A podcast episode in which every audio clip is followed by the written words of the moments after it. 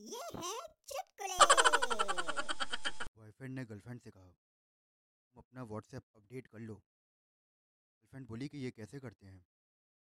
Boyfriend ने कहा कि प्ले स्टोर पर जाओ और वहाँ से कर लो।